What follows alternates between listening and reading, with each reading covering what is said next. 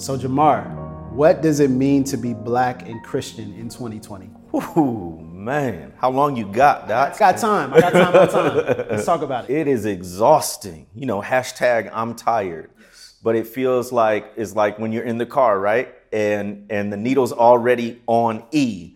And you're just driving, wondering how far you can go on an empty tank. And that's what it feels like in 2020, that we're pouring out and pouring out and pouring out, never catch a break, never have a moment to fill back up. And so it's it's exhausting.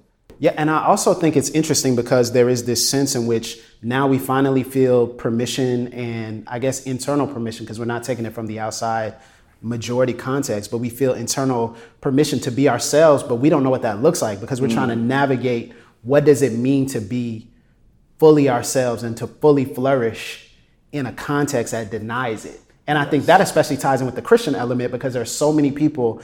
I have to tell you, I talk to people every single week from do. across the country who are saying, How do I navigate this in my setting, which doesn't necessarily affirm the dignity that I've been created with and doesn't really give me a pathway to flourish? I, I think what you're saying is so important. And I think one of the fundamental problems is that injustice robs us of imagination. Mm. Injustice robs us mm. of imagination because we are so occupied with survival, with, with dealing with the, the latest murder, dealing with the latest slight or slur, the latest injustice, that we're constantly in survival mode and we never have the opportunity to dream and to imagine and to envision who we are and what we could be if we had the space to do so. And so now we're getting to a point where, where we really need to, to take stock and, and, and have that prophetic imagination to envision a reality that is not yet here, but one that it is possible. Yeah, I think you're saying also that shalom has been robbed from black Christians, that we've been robbed of the opportunity to experience wholeness as God has intended for us to. And so navigating that reality is something we've been doing not just in 2020, but for probably about a decade now. Yes. You know, slowly that awakening and slowly trying to figure out what does it mean to be black and Christian and is there intersection and does God care? I think even now, still it lingers in the back of our heads sometimes. Is it possible? Yeah. Can we do this? Yeah. And can we flourish as we are both of these identities? Right, and those two are not mutually exclusive, that you can be black and Christian, and that is totally fine in a society that tells you you should separate, divide, or sacrifice one or the other. That's why I think the work at The Witness is so important, because I, I really fundamentally believe that, that a major part of our work is liberation, yeah. is freeing black people, black Christians, and even other people from the strictures, the boundaries, the bonds of how people have defined us in the past. And I love the fact that we're expanding in this moment, yes. especially in a pandemic, especially facing everything, the, the what some people have called the dual pandemics of COVID-19 and racism. originating in 1619, you know, in the American context. Yes. So, I mean, dealing with those two pandemics and also yet and still the work continues. Mm. And the mm. work actually maybe even more important now than what it was before. I've been amazed at the growth of this ministry. So it started fall 2011 yeah, yeah. with just me and a laptop and a Facebook page. And then we added a website that now has over a million unique visitors. We added a suite of podcasts. Suite I got to talk about the podcast, man. Come on. We added not just one podcast, but a whole suite of podcasts as a different way to convey the message. We had our first national conference and we did it at a historic black church, right?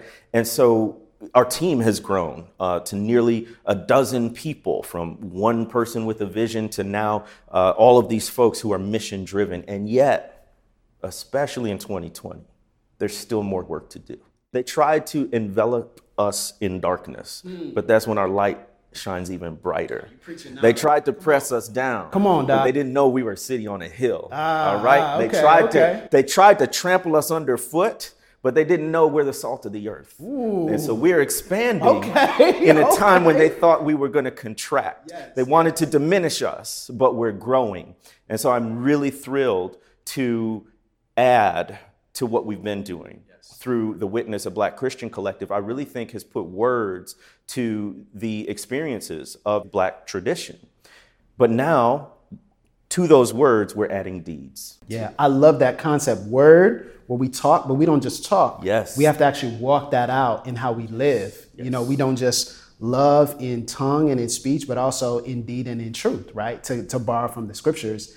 And so, how does that look for our next wave and our expansion as we move from just talking about the mission and trying to do it in certain spots to actually funding the mission as well? Yes, the Witness Foundation. I'm thrilled about it. It is my fundamental belief that there are incredibly brilliant black Christian leaders out there right now who are already doing good work, who already have a compelling vision, and all they need is support to do it. On their own terms. On their own terms. Thank Was you. that so important? Yes, yes, yes. So we're not trying to to to come in and dictate somebody's vision or how to do it, but but we trust uh, their their their faith, their vision, and their motivation. And so what we want to do in the pilot year of the Witness Foundation is to fund five promising black Christian leaders at $50,000 apiece each for two years. And in addition to that financial support, we want to give leadership development too.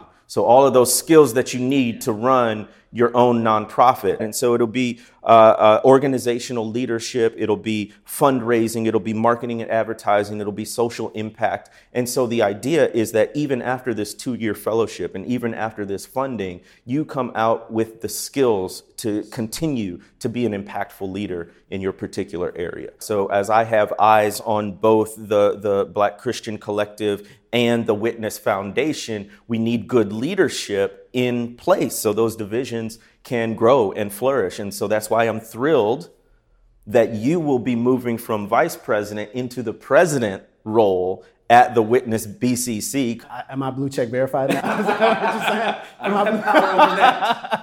I don't have power over that. But you have definitely earned your spot to lead the Black Christian Collective. You've already been so much of the fuel and the imagination behind the mission and direction of the ministry so far. I couldn't think of a better person on the planet to fill this role and to pass the baton to. So I'm, I'm excited. Man, I'm so honored that you have confidence in my leadership and the phenomenal team that we have at Yes, the Witness yes. BCC. Because it's not just a one man show, it's a phenomenal group of black women and also black men who are navigating this reality. You know, the Witness exists to educate, encourage, and empower black Christians so that we can be free in our souls and our bodies. And so we want to do this hard work of proclaiming the truth of God while also reclaiming the stolen parts of our mm. dignity and identity. The, mm. the parts of us that have been left unexplored because we've been forced to be someone else or assimilate in a way that's not ourselves, in a way that doesn't lead to our flourishing. And I'm so excited about continuing the pathway toward freedom and to invite a global community of black Christians across the diaspora to walk with us as we create this community and journey toward the freedom that God intends for us to, to realize. It's a journey. and we talk a lot about the marathon, not the sprint. Yeah. We talk a lot about how this is a generational vision. But it's time for us to walk deliberately in that way. It's time for us to pick up the pace, so to Yes, speak. yeah. And even though we're we know we're extending the journey and it's going to be, you know, generations before we see the full realization of all of our freedom. We don't want to half step in this moment.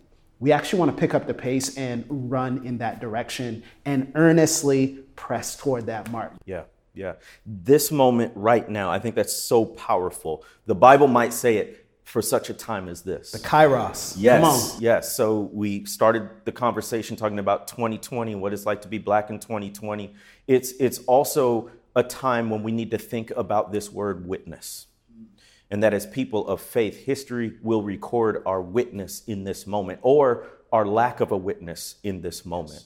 And so, what we need is partners to come alongside of us, even as we're expanding. We need more support, not less. We need people to step up, not shrink back. We need people to demonstrate courage, not compromise. And so, the question for our people is will you be a witness?